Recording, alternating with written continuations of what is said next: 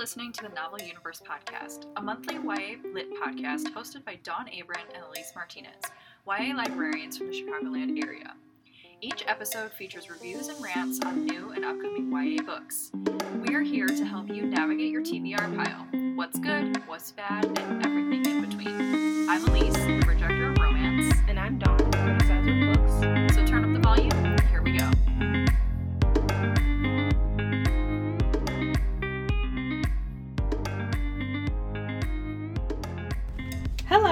welcome back to another episode of Read Along with the Universe, where we are reading The Beautiful by Renee Ahdieh.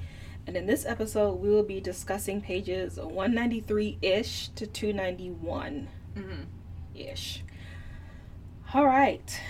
You know, I I'm sitting here looking at my notes and I'm like, you know, Dawn and I talked about it. We're struggling. Strugs and Strugs to funk. Strugs to funk. We are strugs to funk right now with this book, and I think this was like one of the most difficult sections Yeah, to read. It was tough. It's almost like so like I felt like the author was trying in the first couple sections, and now this it was just like I need more bodice ripping and more gazing at one another because there wasn't enough of that, and it really is adding meat to my story, and I'm just like, oh my god, I'm like I can't. I Well, we wanted to to- quit at I know. least I- 150 I, times. at This, this last section, because I read it, I read it at home. I I was dying inside. A Yeah. slow death. a very slow death, a slow, blood draining death. Since we're talking about vampires, All right. Uh, if you listen to our last podcast, uh, to keep ourselves entertained, we started a bingo game. Um, I have not crossed anything off my I bingo card. Well, I think all the good stuff is going to happen in the last 50 pages agreed. because that's what writers like her do. I have love triangle in the middle, and I think that was officially set up in this. They didn't go out on a date. No, but he cares for her. Oh, like that literally that. count. That doesn't count. How, what do you mean? They have to go out on a date. They do. We did not say that. That's what that. Yeah, that's so what that a love means. triangle to me is that there are two people that like this girl, but actually, she, no, I consider a love triangle where somebody like it's like reciprocated to both people, and she doesn't like the other guy. Yeah. Mine says Huh. they have to go out on a date. So Oh, I didn't- cross I it. was not that specific. I don't know Jesus, yeah, why. you were. I should have said he likes her. Damn it. I should have said that too. All right. Well, I still haven't crossed anything. I was on my list. loosey goosey with my terminology here. I haven't crossed anything either. All right. We have a new game, and it is called. It's time for everyone's favorite game show. How many times does Odette say "mon ami" in the entire book? I guessed. What did I say? Seven. You said seven. I guess twelve. The answer is nineteen. Woo. Nineteen fucking times. The vocabulary in this book is varied. so, drinking game while you're drinking. Every time Odette shots, says shots. you get to drink a shot. Oh oh jeez. my god. All right, are you ready to jump in? Let's jump in. All right, so Dawn is gonna do the shitty recap because I don't care. Um, all right, so does it start off with this, with these two new characters? I literally can't remember. Uh, literally, the first section of this bit starts off with the vampire who is heretofore unnamed talking about what it means to be a vampire in this story. Literally, that's the first section. oh, okay. And he talks but- about how the humans think that all you need is sunlight or Some bullshit. garlic and Oh yeah. So the only thing that they are afraid of is sunlight yeah. in this world. Okay. And uh, there was something else. Silver. silver. I'm gonna go look it up. Yeah, I think it's silver and daylight. Pure silver. Yeah. But that doesn't kill them. It only subdues them. So silver subdues, sunlight kills, Okay. destroys. All right. Um, Okay. FYI, if you hear a lot of talking in the background, Oh, we are at work and we are right next to a study room where the kids like to talk very loudly. Be They think it's soundproof and it's not. Mm-hmm. So just FYI. Okay, so I think there might be so, a little foreshadowing. Um, actually, you know what? No, because I accidentally read Oh Girl. I accidentally read a, I read too many pages.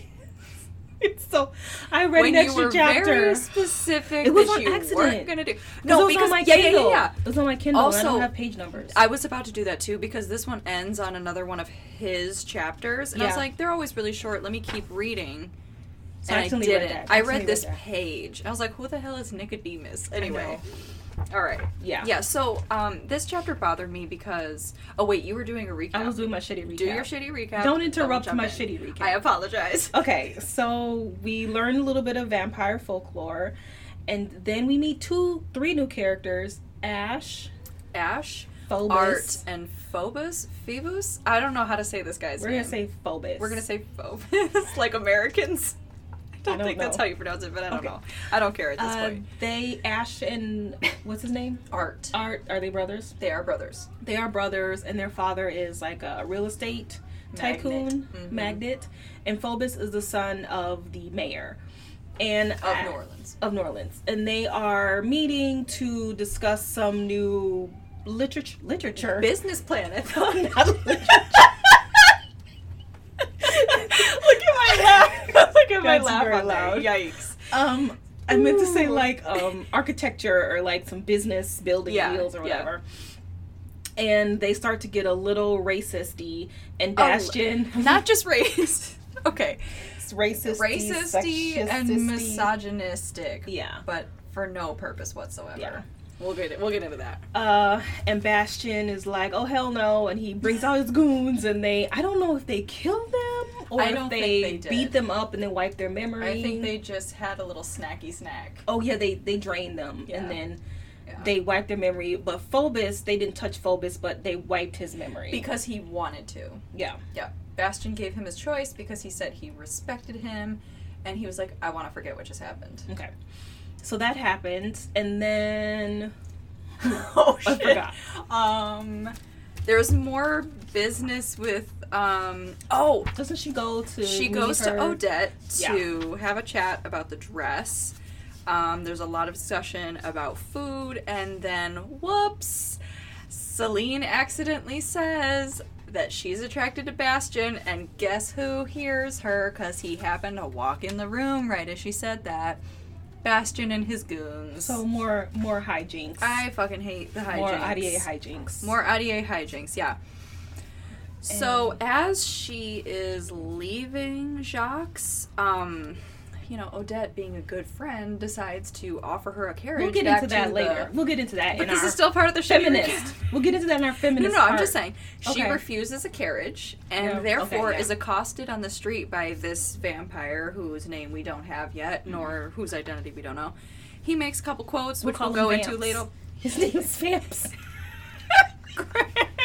Cramps, vamps. I can't. Okay.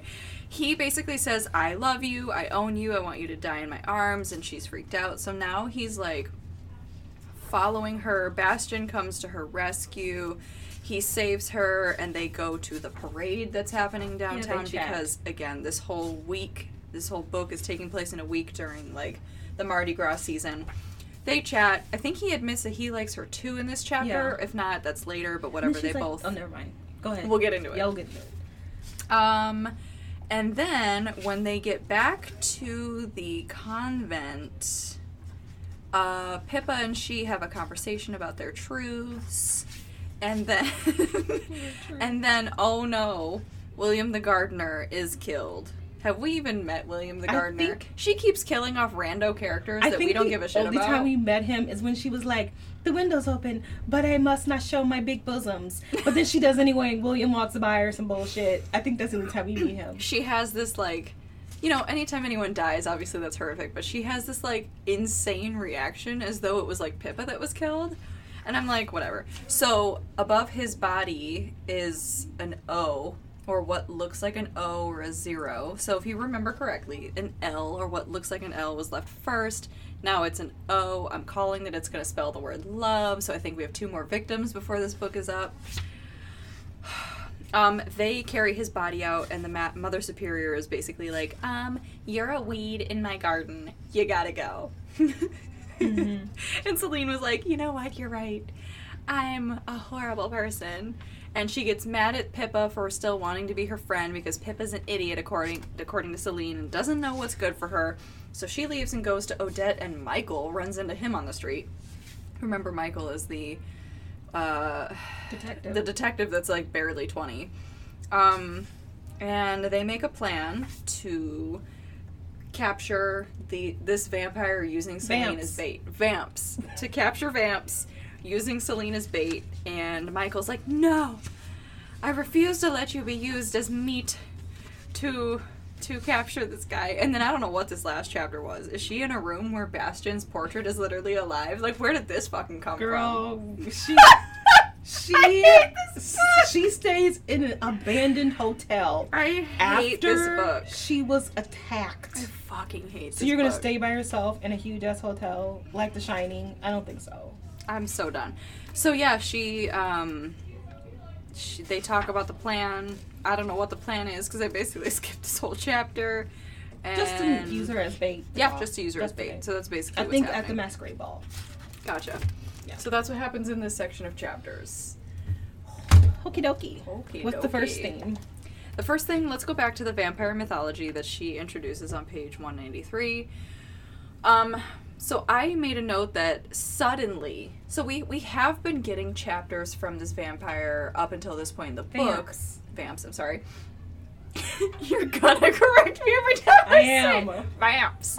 All right, we have been hearing from vamps every couple chapters, but it hasn't really been vampire-y it's just been like him talking about like how he's like doing this for love or whatever. Now all of a sudden, over halfway through her own book, she is now beginning to be like, you know what, I should probably uh, introduce the mythology behind my vampires because I just assumed she wasn't going to do anything different with it. We are all fucking familiar with what vampires are afraid of, can't do, can do, people's reactions to them, but she attempts to like build her own narrative around vamps. I literally wrote around vamps, so good call. Yes. Um, and she takes the reader out of the narrative again by attempting dis- to dismantle again this like current mythology that everyone's familiar with, and it just seemed apologetic. Oh, we don't like we we're not bothered by a garlic and holy water. It was just a lot of wasted time. Like he didn't tell us anything meaningful about this like this like group he keeps mentioning and how they're against the Cour des Lions. You know, I'm like, we need more Yeah. information about that. Mhm. This illusionist bullshit has yet to come back around. Nope. And that was the one thing that I was very excited about in this book. You know, and again, it's it's gonna be a pacing thing where like you said, at the end it's gonna come in like a Deus Ex Machina where now the illusions, oh we've been doing it the whole time, but you didn't know because I didn't tell you as the author. Yeah. I'm I'm exasperatedly upset. So that really bothered me. Um, do you have anything else to say about that beginning chapter? Um, I don't know if it's like part of the whole conversation, but so what Ahdieh does badly is Everything? well, okay. So we are supposed to feel like this tension Yeah. around Celine being attacked by vamps and you know oh my god he's following me since i got here but because she doesn't develop vamps in his chapters i'm not i don't care Yeah. i it, it means I nothing even forget that it's the same person. yeah i It, it, it is not connecting with the story. Um, it's it's not being carried through the rest of the narrative until now, and barely. yeah Okay, so these attacks that are suddenly happening to her seem out of the blue because he has not been even adjacent to her thus far in the book. And again, it's it's like it's just disjointed. yeah Um, there's nothing substantial that's backstory. happened. Right. only thing I he know, knows is he's like trying she's to get back hinting that he does, but we don't get Yeah. it. So you know, she's wasting precious page time oh yeah going on about bullshit, which is Mhm. what she does, and it's oh god, this book is the worst. And then later, when he attacks her, I didn't write down a page number, but whenever she's back at the convent and he attacks her, he makes a couple references that I think are supposed to either foreshadow or give us a clue as to what his modus operandi is. And so he references that like he's basically reigniting the Battle of Carthage, and so I googled what that was because I didn't fucking know. And it's the battle where Romans fought against the Carthaginians for their rich farming land and obviously to consolidate power. So clearly, this is a reference to like the paranormal warfare or like the conflict that's happening between him and Bastien's people. But we don't know what that is. We have Yeah. no information We're, about over, what that we're means. at seventy percent here, people. Right, right. We're Don't over seventy percent. It's it's crazy. So I was like, this is you know Ahdieh's attempt to deepen the story, but it's not working. And then he, in that same sentence, travels in time about what 700 years to Shakespeare's time and says to thine own self be true and like references Polonius from Hamlet and I'm like what the fuck? Oh, that's right.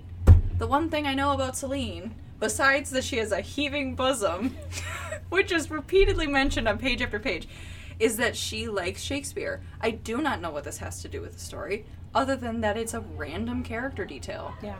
It, it has nothing to do It with doesn't have her anything to do with development. anything. Just like the whole Romeo and Juliet Yeah. passage or sentence, whatever. She's just taking the most famous lines from each Shakespearean play and just dropping I them in there. know. And a true fan would like know the more subversive plots and like oh, we're not you know, I don't know. I know that this is a teen book, but it's like ugh, it just Still. seems very fakey. hmm It's fake. It's not. No. Yeah, it's not good. All right. What what theme was that under? That was Vampire- vampire mythology, and that's all I have to say about that because Yeah. that's really all we get here. Yeah, I got nothing. All right. Um, let's move on. So feminism was the next section I had, and this is there's not even any feminism that's happening. It's I should have actually titled this like misogyny. Um, I feel annoyed by authors who include character villains that are charactery because they're misogynist and sexist. And I feel like it's their attempt to like like deal with the shit that they're dealing with in the real world. And I get that. And when it's well done it's meaningful and powerful and can enact change. But when it's done poorly it just sounds like whining Yeah, it's it's a little bit. and it's a fine line because it's like we should be calling out like misogyny and sexism in every aspect of our lives but when i'm reading a ya fiction fantasy paranormal historical fiction i don't fucking know what i'm reading here. It just it seems like bad writing. So these two guys ash and art are like rich privileged boys. I'm assuming they're white because they they act they are they're racist. Like they also throw out a lot of like racial not slurs but well they almost did Yeah, they yeah they, do. did They, they I do. forgot about Both that. them. Both of them were slurs. but the way they were talking about women and minorities is clear that they these are not good guys they've they've just been able to think and do whatever they want with zero consequence um but that isn't developed at all No, this chapter comes out of nowhere. I'm like, who are Com- these guys? exactly comes out of nowhere its only purpose is to show how bastien is such a good guy because he's not going to put up with it. And again it's another one of those things where like these are our these are our modern values. This is the world you want to see then. And it, it just it is so glaringly like out of the plot that i i was like i oh my god just mm-hmm. what is happening so yeah they um it just it was just over the top and forced and that's like literally all that comes out of their mouth so it just turned them into cartoon antagonists i don't even th- know if i can call them villains because No. they haven't even come back into the story No. so like what was the point To to maybe show Bastien's crew. no literally yeah literally it was Oh, just to just highlight device. like bastien's shit and bastien's plan and there was other ways that they could have gone about doing that Yeah. yeah, yeah. it was just like, oh my god, I can't. So that's it. That was the only feminist adjacent bullshit that happened in this. I don't think I have any feminist adjacent bullshit. Um, it's just like dumb stuff, like when she's at the dinner with uh, Odette and she wants to leave, and then Odette's like, "Let me call you a care," and she's like, "No, I don't need anybody That's to right, take care of me." that. Um, she's not doing it because you're a woman. She's doing it because people are murdering people, Mhm. and it's at night, and Right. it's just not. You just shouldn't be walking alone at night. And Um, and pages later, uh, uh, Celine comes to this very realization, It was like, I let my pride get to me. How do you feel about those kind of internal monologues? They're stupid because as the reader, we already know what's going to happen. Well, we already feel that. You know, it's clear that by her turning down the carriage, you're being a dumbass. So to come around again and and to literally on the page tell the reader, "Oh man, I shouldn't have done that." It's like, are you you're assuming your reader's a dumbass? Well, it's it. Well, okay, so I'm gonna go into that in writing style. I don't know. Instead of got- just like moving on with the plot so that Yeah. Celine can just deal with the consequences of her stupidity. Like we we know. We know Mhm. that that was oh my god, you're being so prideful like it's not the pride that's the issue. It's the way that she's showing this character flaw. Mhm. Don't talk about it. It's evident. I have nothing to add to. Oh my misogyny. god. no, that's it. Okay. Um all right, we can move on. The only thing I wrote down is writing style again. I will try not to repeat what we've already said. Yeah, cuz a lot of this is just bad writing. Yeah. Chalked up to bad writing. So I feel like I can see Renee Ahdieh outlining her book. I've never outlined a book. I don't know how the process goes, but I can imagine the process of it. And so I feel like she's saying, okay, how can I get Celine and Bastien alone? I know I'll make her not accept a carriage because she's too prideful. It's like you can right. see her writing these things because they're, they're it's really choppy. It, It just come kind Yeah. comes out of nowhere, which she does a lot. It's not very inventive. Yeah. She doesn't It's- have transitions um, either in her dialogue or Yeah. in any event. Uh, another example is the Sunday Mass chapter that we talked about last week, where out of nowhere, her and Pippa are walking, and Pippa just throws in, Oh, I'm a part of a ladies' league. Oh, Okay, what the fuck is a ladies' league, and when did you join that, and why are we just not hearing about it? Oh, I know, because in the next chapter, one of the ladies is fixing her up with Phobos. That's the oh, she's like, how this is Ahdieh thinking, how can I get Pippa in the middle of this? I know I'll have her date one of the guys that gets the piss and poop beat out of him by Bastien. Like, she's it. it Yeah. it's annoying. And it's very unlikely that, like, realistically, that Phobos would even be fraternizing with two girls from a convent. That would not look good. Well, his mom is even if up. you, I know, but like, even if you joined a ladies' league, are you telling me that Pippa is the best prospect in this entire ladies' league? That's, that's some a bullshit. good. That's a good. Um, Come on. I. It's I- a very cheap the mayor's way. son, I yeah, it's a very exactly. It's a very cheap way of getting Pippa in the middle of the story. Like the mayor's son, he's gonna know everybody, and Pippa with zero parentage, some random British girl who came over here on a boat a week ago. didn't even think about that. yeah, that's bad. But like this is the type of writing, and you kind of almost said it. I call this all meat and no bones, where she's just got, she's got like No, it's events. bones and no meat. Is it bones? It's- but I feel like bones hold it together, and there's nothing holding her events together. There's nothing holding the meat together. But the meat is what the keeps the, thing. story warm and It's all meat attractive and no bone- all bones and no meat. It's it's it's the, the bones are here. There's an interesting Okay. story plot happening. Maybe I said but there's zero meat. The, the the skin is just sagging off the bones. okay, it's all it's all bone and no meat. Yeah. So There's there's, zero meat stuff here. there, but there's nothing Yeah. good keeping There's it. nothing to- there's- substantial. Yeah, Yeah. There's nothing in the middle keeping it all together. Yeah. Uh, and I kind of hate Yeah. that type of writing. I do too. Um. I, I made some comments on the genre of this book, mostly uh, calling out the genre of this book as she's writing about the romance that's happening. I'm confused about how I'm supposed to be interpreting the tone of this book. You know, we were we were reading a couple lines out loud because we work in an office, and then our our, our part time coworker was like, "Uh, is this a Harlequin romance?" And I'm like, "You know what? Is it? I don't fucking know." Might as it, well be. it reads like a cheap paperback. yeah. Just like literally there's this one page and I could not get over this because I don't talk to my female friends this way. I don't comment on the boob size of my female friends, but apparently that's a that's a thing that happens between friends in 1872. And so her friend Odette, who calls her Mon Ami apparently 17 times, 19. is like, oh, they're commenting about how they wish they didn't have to wear corsets.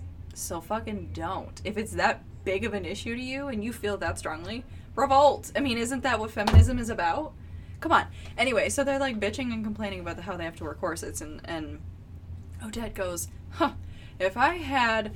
If I had your body, I wouldn't be so opposed to wearing corsets. You have a naturally tiny waist and a heaving bosom. And I'm like, I laughed so hard. I'm like, it just begs me not to take this book seriously. Begs me to. And so I'm so confused. Is this supposed Everybody to be loves her. I Is that why everybody loves her? Because you she's a heaving guys, bosom? you guys, every chapter, it's like it's like Renee Ahdieh is trying to overcompensate for something, and she's like, I've got to make this character the most amazing, likable character, and every chapter, it's like. People are fighting over her. They're commenting on her beauty. They're commenting on her intellectual capability. And we have zero to show for it. I've, I have not seen any wittiness. I haven't seen this, like, they keep saying that she's just like, Oh my god. I don't know how Detective describes it, but he's just like, oh, she's just so, just like, she just says what she wants to say. So does Odette. Do you love Yeah, I was too? just gonna say, I was like, literally every character says what they want to say in this book. And again, she's portraying every character as these modern people. We say what we want to say these days mm-hmm. compared to 1872. So I don't really see how that's making Celine stand out from the other females or characters in this book. So I'm just I'm just confused as to how I'm supposed to be or or how the preferred interpretation of the tone of this book is. Is this supposed to be like a dark, tension filled romance that's like lush and beautiful? Because it's not. It's coming off as jokey and hokey and lame. I think it's supposed to be lush and beautiful because she describes everything to death, um, and thrown in with some humor, Barely. uh, barely. Yeah. And like I know that it's it's obvious that Celine and Bastien are going to get together. Like that's not a spoiler here. That's that's obvious. These two are our main characters, and she's throwing in hella meet cutes for us. So these are these two are destined to be together. But the sudden jump from like Celine literally hating him and him like treating her with like indifferent derision to them sharing their deepest truths in the next chapter lacked utter development. And I was like, "Oh, we're here now." I literally Oh, wrote let me catch up. after that chapter. I, I, I Same. I didn't this care. was this was the last of my notes. I was like, I'm done. I don't. I had nothing to say about that chapter. No. Yeah. So that's it. That's all I gotta say about this section of the book. I don't know. The only thing that well, I put here, I hate Celine. Yeah. she's probably one of the worst characters I've ever read. She's just awful. so boring. Yeah, I put is trying so hard to make her endearing and trying so hard to give her a reason why everyone is so enamored of her, but she's just a wet blanket. I've Like, literally read this character so many times. in The only ways. the only difference is that she's part Asian, like half Asian. You know, it's like I I don't. the only good thing I don't want to call it a good thing, but and I think it's Pippa who says this. Um, this is when they were sharing their truths, as you said. Pippa says, "I suppose there are times in which sin lies with the eyes of the beholder." I was like, "Oh, that was kind of it was a little profound." That's about it. Yeah, that was a decent section of. Uh, That was it. Yep. That's all I got.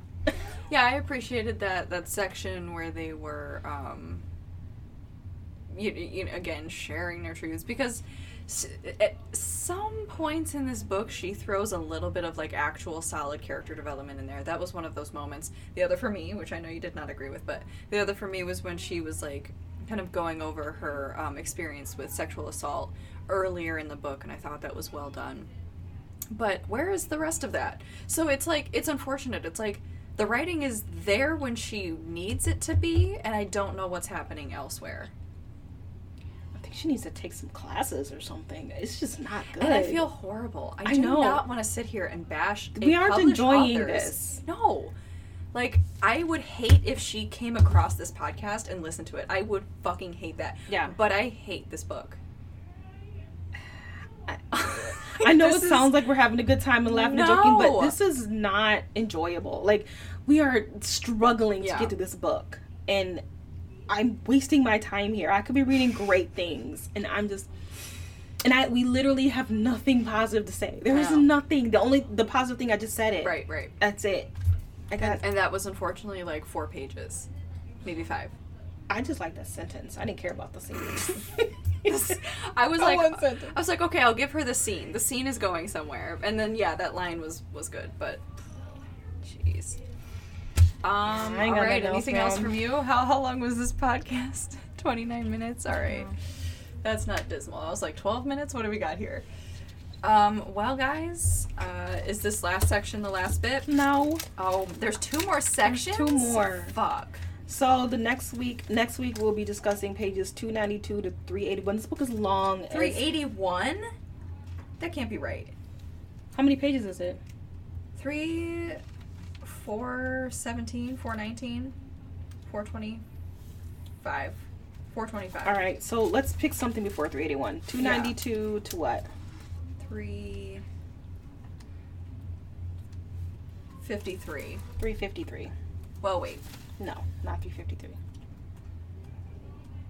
that's a long ass chapter. Well, Let's do um. Three sixty-eight. Okay. 292 to 368 Yeah. will be next week, Thursdays. Section. Dear God. Yeah, that's about halfway. Okay. like that can't be right. All right. Well, thank you for joining us. Hopefully, Renee Ahdieh isn't. Oh my God. And we will catch you in the next podcast.